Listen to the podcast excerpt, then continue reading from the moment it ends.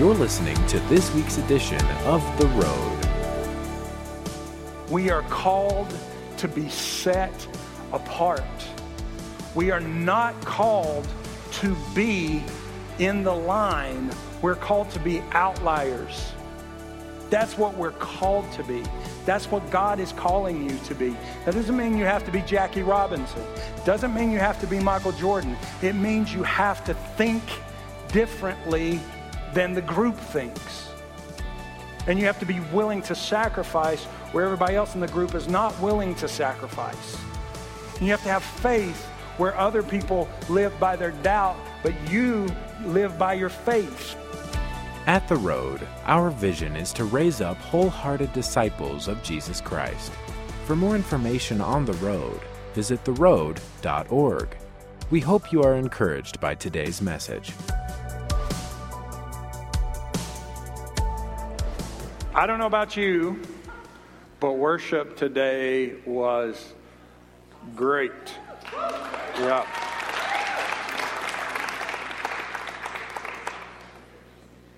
There's, there's nothing like the Spirit of the Lord. I mean, we all have been at a place where, where the worship talent, music talent has been great. We've all been to a place where music talent has been less than great. This is not that. That's not what I'm talking about. But when you sense that the Spirit of God has come to visit you, don't take that for granted. There's, there's, don't take that for granted. Try to buy a piece of recording equipment online this week, little recording box for music. This guy was selling it for way too cheap. He doesn't even know what he had. Um, so I reached out to this guy to see if I could buy the piece of equipment. And uh, he gave me the address to his house. I went to his house. I got out of the car. I looked at the guy and I was like, I know you. And I said, did you, did you used to work at Compassion? He said, Yeah, you're the rapper. I said, I am the rapper. And um, we sat in his basement and we prayed. We shed tears. We, the Lord was, as soon as I saw this guy, the Lord was like, This moment is for you. I'm going to give you this moment. I found this moment of being in God's presence where He said, I just want to, I, I need to love on you because you're losing a sense that you're loved. You certainly have a sense that you're supposed to work, and you do that, but you are losing a sense that I am real, that I am in your daily life, and that I love you. And he sent me to a man's house through Craigslist. And the guy looked at me and he said, That equipment's yours. That's not even why you're here. And we sat in, our, in his basement and we prayed and we prayed. And one thing that grieves me a little bit is my wife has a heart for missions. And she has committed her life to following this guy who also has a heart for missions, but not foreign missions in the way that she does. And I always said, that's, just, that's the one thing that doesn't make sense, Lord. And he's talking about how God was doing great things in his life and how God told him to step away from compassion because he had something great planned for him. And I was expecting this big and great and awesome thing. And he said, Nothing happened. All that happened was I got broken. And I began to pray more and I began to seek more and I began to say, God, you said you were going to do something great. And God said, I am doing something great. Look how you're praying. Look how you're in my presence. Look how hungry you are for me. Yeah, but Lord, it's, I'm struggling to, to pay the bills. Well, that's not the point. That's not the great thing I was trying to do. I'm trying to do something great in you. And he said, and I began to grasp that. And I was like, okay, Lord, I got this. I've grasped this. Now what? And he said, now your wife is a missionary. Learn to serve at home and send her out. And I was like, what? and I'm listening, and the Lord is saying, I don't, it's not an either or with me, Bobby. I have this whole thing mapped out. When the time is right for your wife to serve, I'll be there. You just flow with what I'm telling you to do. God was just speaking to me and speaking to me and speaking to me. And I'm telling you, this morning in worship was like that. When we enter into the presence of God, don't take it lightly. Because when you go through dry, dry, dry seasons, you'll desperately want it. it has nothing to do with the sermon.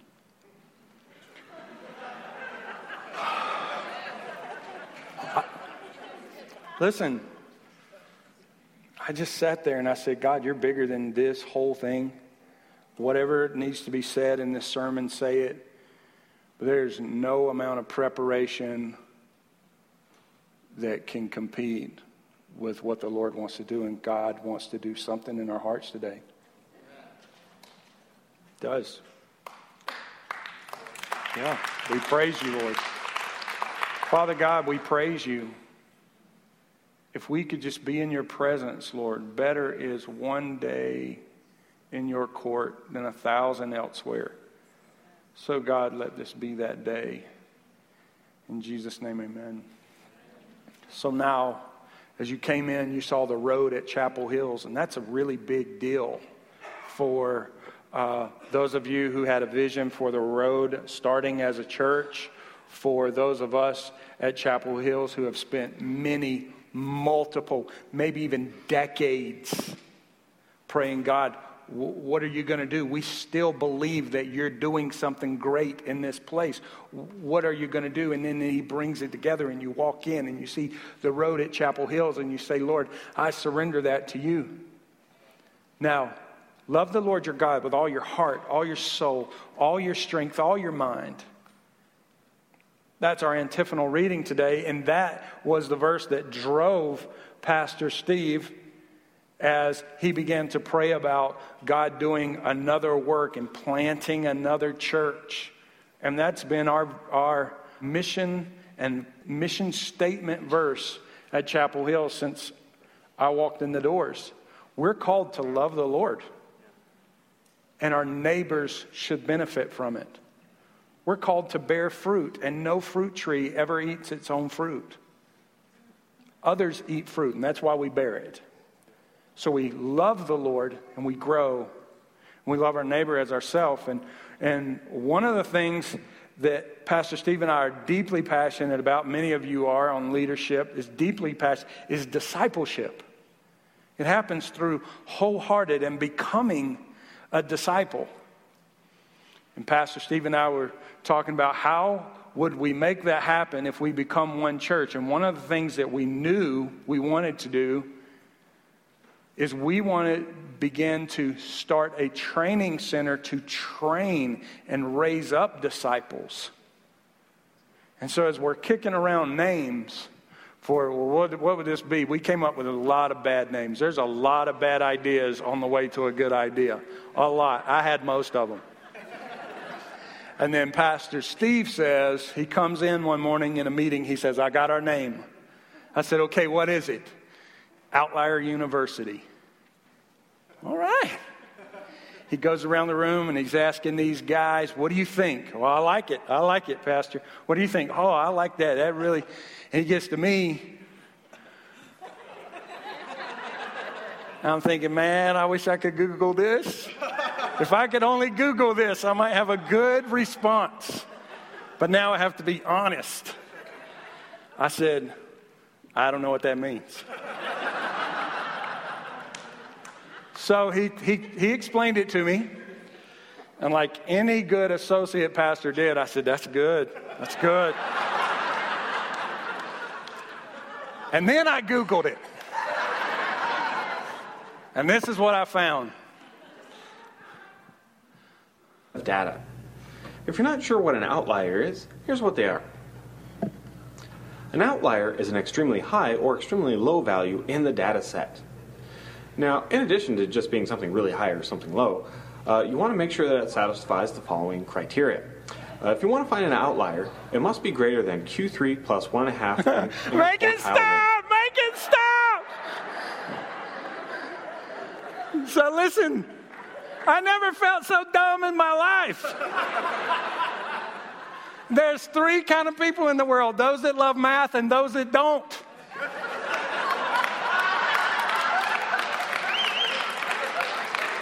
I do not love math. So I had to try to do a little bit of a deeper dive and really come under Pastor Steve and say, what does this mean? Well, explain it to me. And look at this. Here's this is a little better. If you see all of these bottom dots here, they're all kind of following a pattern, and these, all of these follow the flock. And then you see the one dot way up there. And I looked at that and I said, Oh, that's me. yeah, I know now. I know what you're trying to say. Here's what an outlier is an outlier is a person or thing situated away or detached from the main body or system. A person or thing differing from all other members of a particular group or set. Something that lies outside the main body or group that is a part but is different from the herd. Dictionary.com says it's someone who stands apart from others of his group as by differing behavior, beliefs, or religious practices. And uh, I found this from a guy named Joseph Mattera. He says it is a person who operates largely outside the norms of the mainstream to change the world. And I said, That's good. That's good, Pastor Steve. You're smart. It's good. When I think about outliers in the Bible, of course I think about Jesus, right? You can't not think about Jesus as a part of the group, but standing way away. I mean, this, this Jesus who taught that there is no one good, that there's only one righteous. You can't be righteous in your, on your own. To have a leader to say that, never mind the fact that he was God.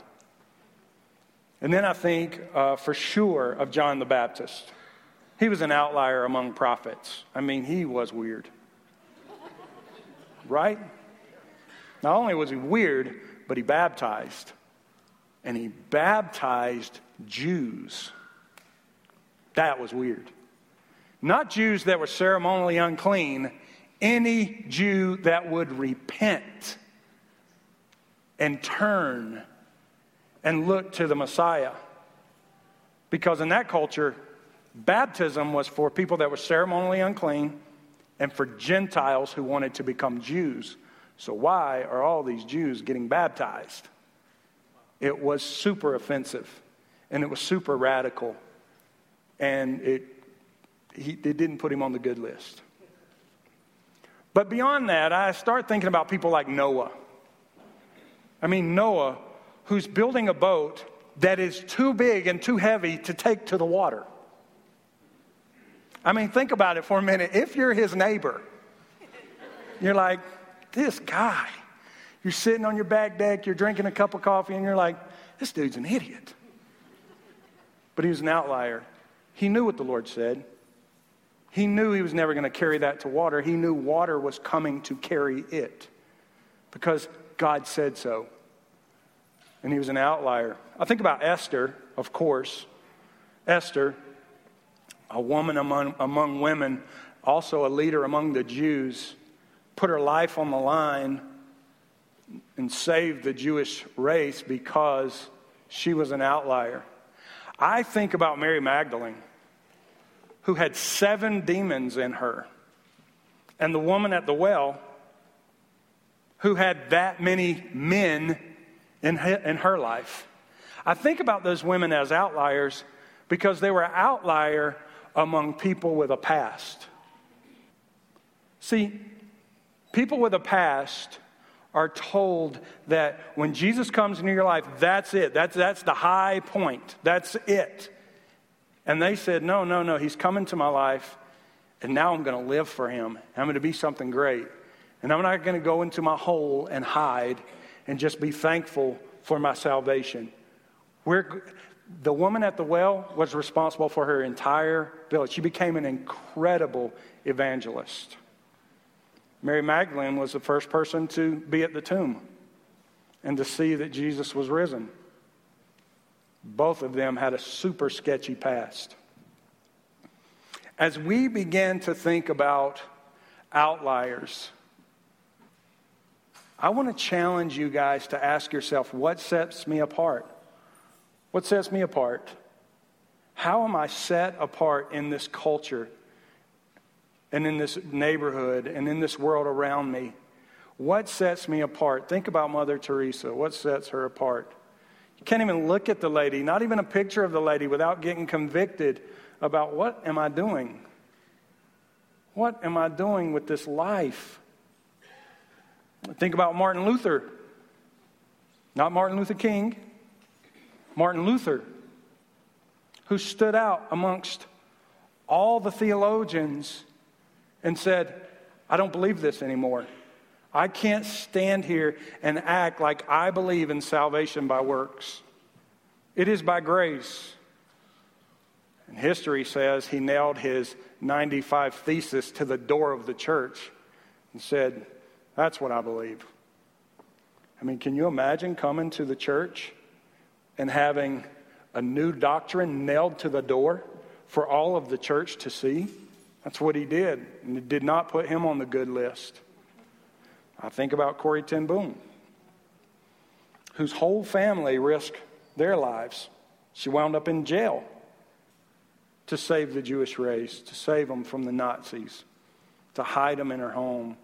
I do think about Martin Luther King Jr., this man who still today is the example of how to be an activist, who still today, I mean, he is the picture of how to fight for what you believe and be a stand up person at the same time. These, these people are outliers. Man, when I think about sports, who do you think about when you think about an outlier in sports? We all, everybody has his picture in your head right now. Michael Jordan. He taught us what greatness really was. We thought we knew what it was when Magic Johnson was on the court. We thought that was the pinnacle.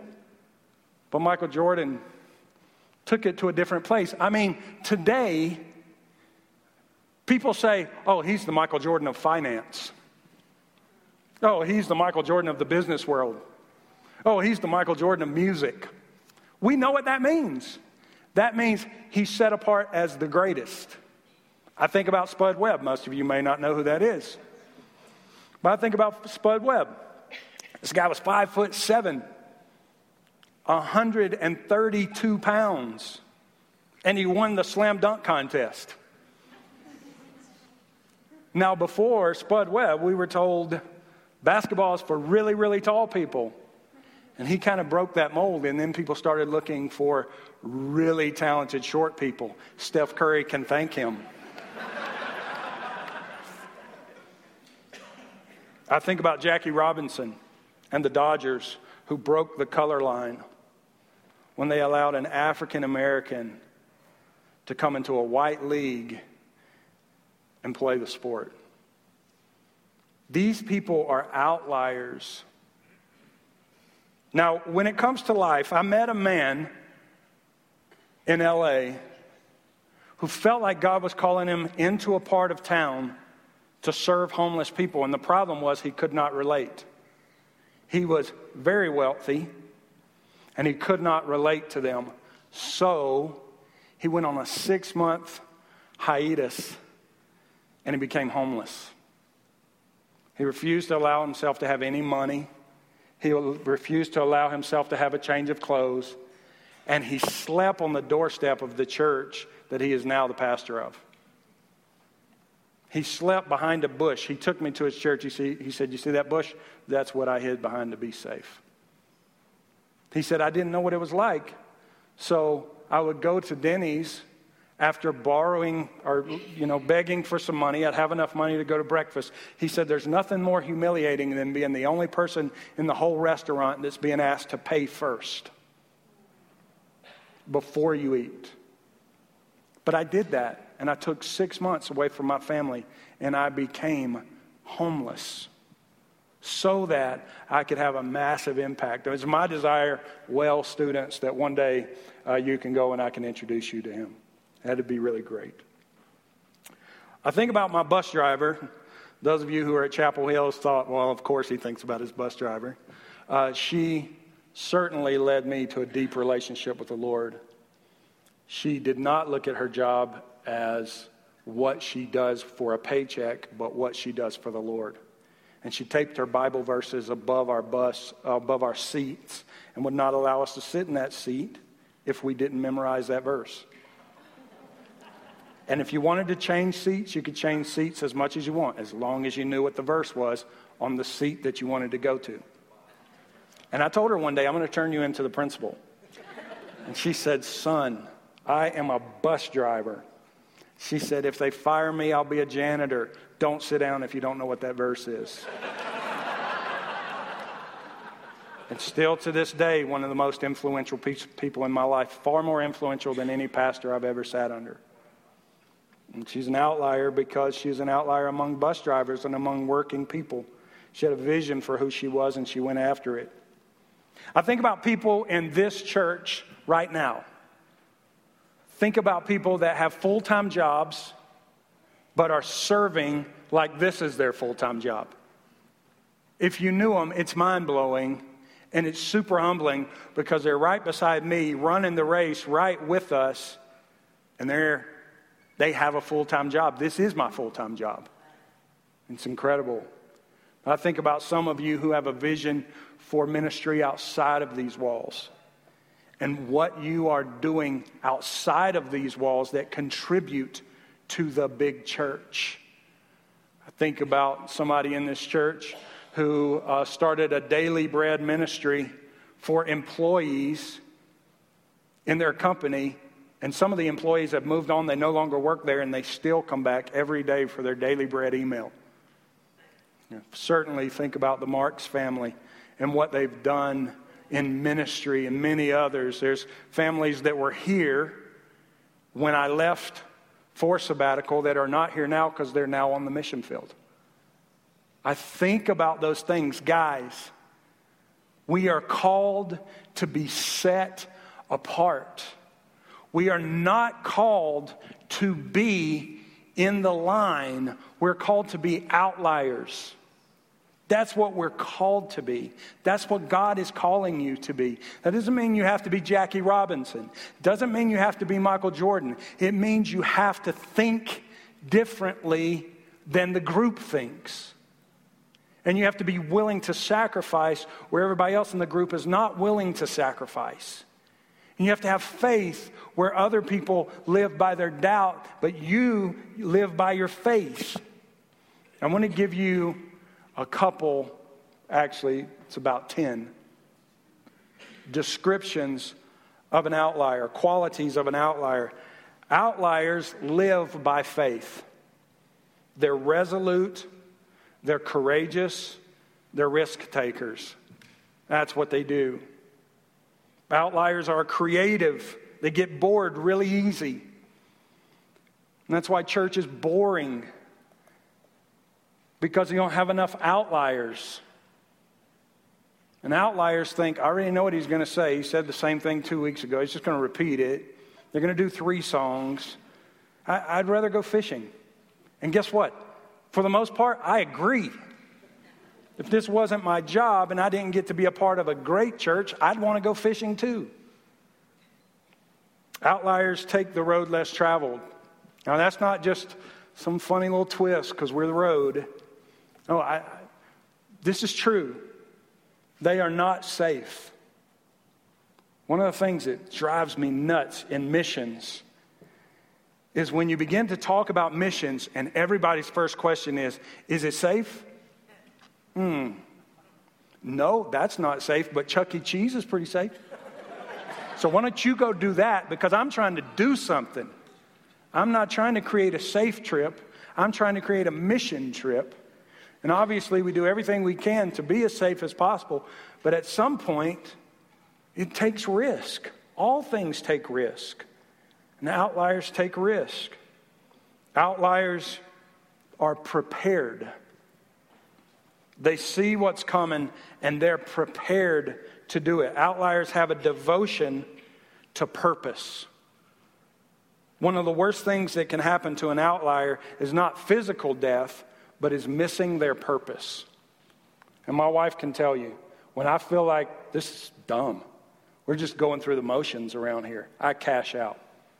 I took a uh, test to go to the mission field, and they came out of that test and they're telling everybody their qualities, and they said, Hey, Bobby, you, everything you do has to matter, doesn't it? I says, It does have to matter, or it's a waste of my time. And they told Heather, You need to know that because he has to know where this thing is going, or he will just emotionally cash out. And I thought, wow, read my mail. Outliers fear God more than they fear men. I'm more afraid, and I'm not saying me, but I'm saying that an outlier says, I'm more afraid of letting God down than I am of any man. It's one of the reasons why Martin Luther King Jr. is so a hero to me. Just his courage. Just before he died, he compared himself to Moses. He said, I know, I know that my people will reach the promised land, but I'm sure that I will not be there to see it. It's incredible the amount of moxie he had, determination. Here's one outliers pray. They pray because outliers know they're in over their head. Everyone has said, You can't do it. And they say, Watch me, but in their heart, they're saying, I know I can't do it, but I'm going to do it. Lord, help me do it because I can't. And they have a deep, deep, deep prayer life. If your prayer life is not deep, your ministry is not deep because you think you have it on your own. And if you have it on your own, your ministry is very insignificant. But when you think, Lord, I can't do this without you, whether it's being a dad and saying, God, I'm, not even capable of doing this. Whether moms, you've determined I'm going to step away from my career, I'm going to homeschool these kids. I'm not capable of doing that. That's outliers. That's what outliers do. And they pray a lot. And then the last one outliers abide in God, they abide in Him. Because to go out and do crazy stuff just because you believe you can is crazy. But to go out and do crazy things because I've, I, I abide in Christ, this is what His Word says, this is what His Spirit is saying to me, that is not crazy. That's what separates you from the world. That's what Paul meant when he criticized us and said, Now you're living like mere men.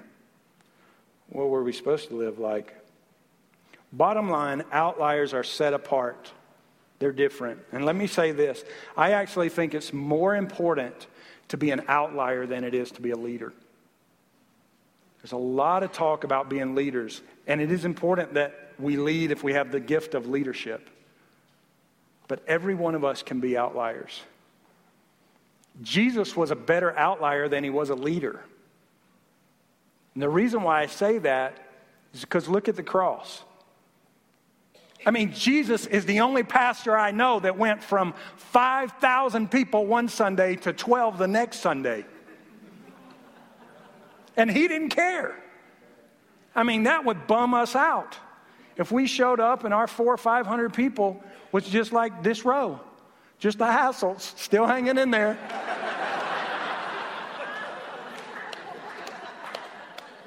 he did not care. He said, It's the right thing to do. It's what we must do. I'm not here to create followers. I'm here to be the Messiah, to live the perfect life, and to die for you, and I will not be stopped. And he was an outlier. And outliers are often more significant than leaders. It doesn't mean you can't be both. So I want to look real quick at how to be set apart. Go to Matthew chapter 5, verse 13. Matthew chapter 5, verse 13 says, You are the salt of the earth. But if the salt loses its flavor, how shall it be seasoned? It is then good for nothing but to be thrown out and trampled under by the feet of men. Listen to me. How are you set apart? Number one, you have to know that you have a special purpose. You are the salt. He didn't say, You are salt. He said, You are the salt. There is not other salt. He's talking to the church. You're it. You're all we have. You're the salt. If you don't do your job, no one else will, no one else can. You're the salt. Guys, we are the salt of the earth. The message of the hope of the world has been put in us. We carry it, no one else carries it. You are it. Now, what if you and I lived our life with this motto if we don't do it, no one else on the earth will. I have a job to do. And if I don't do it, there's not another person on the earth that's qualified to do it. Now, that's to be said of the whole church, but it can also be said of you as an individual. God does not waste his time. And he did not create you because he was bored. You have a purpose. And you are part of the body. And when you do your part, the church is better. When you do your part, the community and the light of God in the community and the kingdom growth in the community is stronger. And when you don't do your part, it is weaker. We all have a part, and it's all collectively to be the salt of the earth. Now, you're the only one with that purpose to preserve and to flavor the world. That's what you do. You preserve and you flavor the world. And this is your highest purpose. You are the salt of the earth. And then he says, but if that salt loses its seasoning, if that salt loses its flavor, it's good for nothing it's thrown out and trampled on by the feet of men. And you say, well, maybe I blew my chance to be in ministry, but I'm going to go be a business person. Hey, you've lost it. You've lost focus. No, that's not it. You are a business person in ministry. You are a mom in ministry. You are a dad in ministry. You are a firefighter in ministry. You are a police officer in ministry. You carry salt into that world. We have to spread the salt. The salt has to touch the food. If it doesn't touch the food, it's gross. Any of you ever took a mouth load of salt? No one wants it, does it? No one wants it. And no one wants us to just huddle up and be salt. No, we have to go and we have to do our purpose. And if we've lost that, we might as well just let it go because we've lost the whole reason why we're here. He says, You are the salt of the earth. Now, here's the deal your salt comes in the form of fruit. Isn't that like God? Everything is so twisted. Your salt is actually fruit. Look at John chapter 15, verse 1 through 8. He says, I am the true vine, and my Father is the vine dresser. Every branch in me that does not bear fruit, he takes it away. And every branch that bears fruit, he prunes that it may bear more fruit. You're already clean because of the word I have spoken to you. Abide in me, and I in you. As the branch cannot bear fruit of itself unless it abides in the vine, neither can you unless you abide in me. I am the vine, you are the branches. He who abides in me and I in him bears much fruit. For without me you can do nothing. If anyone does not abide in me, he is cast out as a branch and is withered, and they gather them and they throw them into the fire and they are burned. If you abide in me and my words abide in you, You will ask what you desire, and it shall be done for you. By this my Father is glorified, that you bear much fruit, so that you will be my disciples. Our salt is fruit. That's what it is. And all across America today, people are preaching about fruit. You need to have fruit. You need to have fruit. And they're going to Galatians and they're saying the fruit is this. It's found in Galatians chapter 19 through 24. It says this Now the works of the flesh are evident, which are adultery, fornication, uncleanliness, lewdness, idolatry, sorcery, hatred, contentious, jealousy, outburst of wrath selfish ambitions, dissensions, heresies, envy, murder, drunkenness, revelries, and the like, which means I'm tired of talking about it. Of which I tell you beforehand, just as I told you in the time past, that those who practice such things will not inherit the kingdom of God. But the fruit of the Spirit is love, joy, long suffering, peace, kindness, goodness, faithfulness, gentleness, self control. Against such there is no law. That's why we have to also live by the Spirit. And those who are Christ have crucified the flesh with its passions and desires, and we stop right there.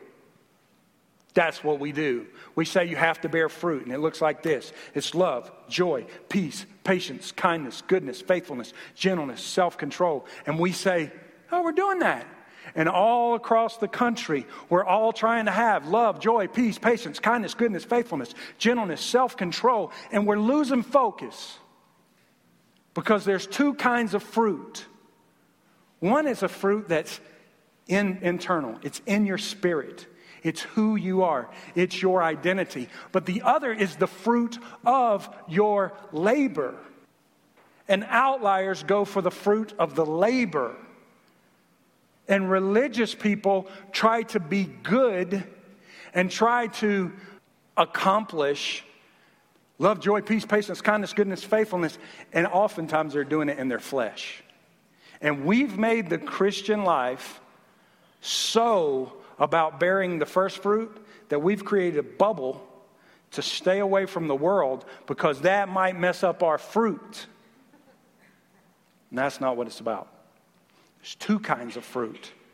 And almost every believer goes for the one kind of fruit, which they should and it's the open door to the second fruit. But outliers go for the second fruit.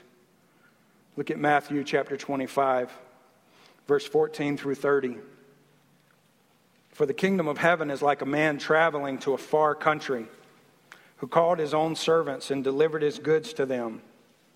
And to the one he gave five talents, to the other two, and to another one, to each according to his own ability and immediately he went on a journey.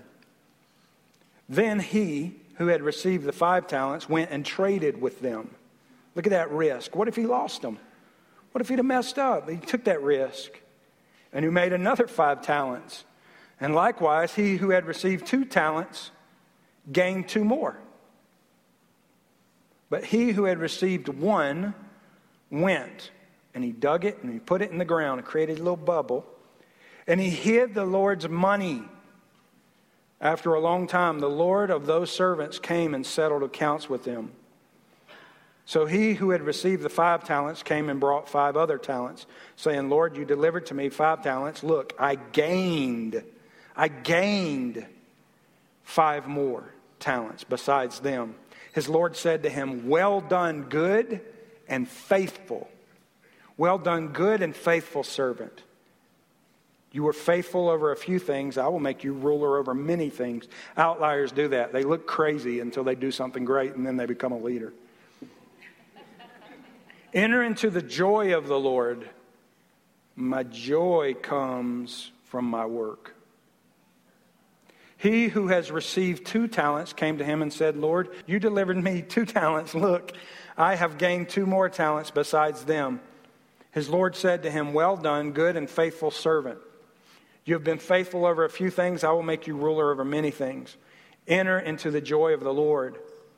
Then he who had received one talent came and said, Lord, I knew you to be a hard man, reaping where you had not sown and gathering where you had not scattered. Isn't it amazing how much we blame God for what for our apathy? And I was afraid and I went and hid your talent in the ground. Look, here it is. Here's what is yours. But the Lord answered to him, You wicked and lazy servant. So you knew that I reap where I had not sown and gathered where I had not scattered seed. You sought to deposit my money with the bankers, and at the coming I would have received back my own with interest. Therefore, take the talent from him and give it to him who has 10 talents. Listen to me. We are meant to be outliers, we are meant to bear fruit. We are not meant to look apathetic. We are not meant to look just like the world. But it is not just through our behavior. We're supposed to be examples like, how are they doing it? How are they pulling that off? Isaac really made an impact in me when he came to one of our mentoring days. And he said this He said, When I went to college, I went to college determined not to be bad. I went to college determined not to drink, not to chew, and not to hang out with folks that do. And he said, After enough time in my dorm, I realized this is a waste of my life. I'm not making an impact on anybody. And he said, I changed my definition of righteousness. Righteousness is not about not doing wrong, it's about doing right. It's about doing right. It's about living in such a way that Jesus would live. To have the impact that he had on the world because he refused to live like everyone else. He refused to be like everyone else. He refused to ignore the people that everyone else ignores. I want to read for you a quick verse and then we're going to close. Romans chapter 12, verse 1 through 2. I beseech you, therefore, brethren, by the mercies of God, that you present your bodies as a living sacrifice, holy, acceptable, acceptable to God, which is your reasonable service. And do not conform to this world, but be transformed by the renewing of your mind. Now, stop there. Why? Why? Why is he saying don't conform? Why is he saying be transformed? He's saying that you may prove what is good and acceptable and the perfect will of God.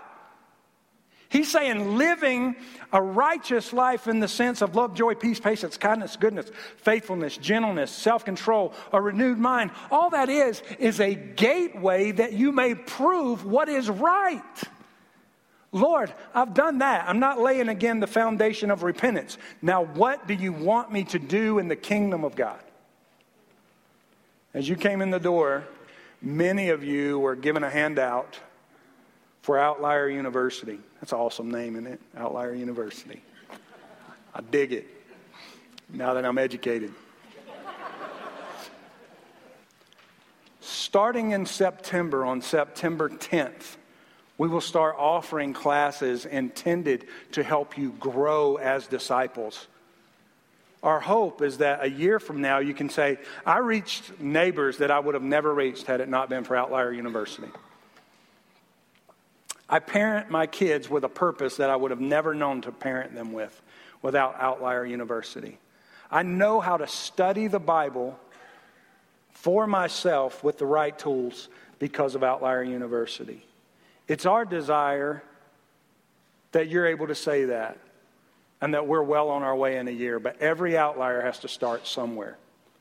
And right now, we're starting here, and we're going to start on September 10th. But let me challenge you in this. I spoke with someone earlier, and they, they talked about their conviction about trying to do the work of the Lord without being in the Lord's family,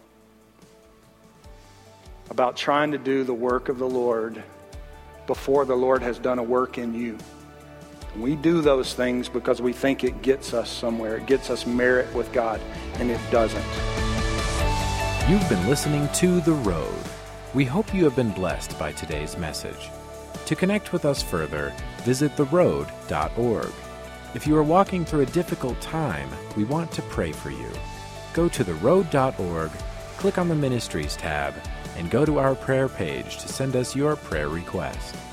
Thank you for tuning in today, and be sure to listen to the next edition of The Road.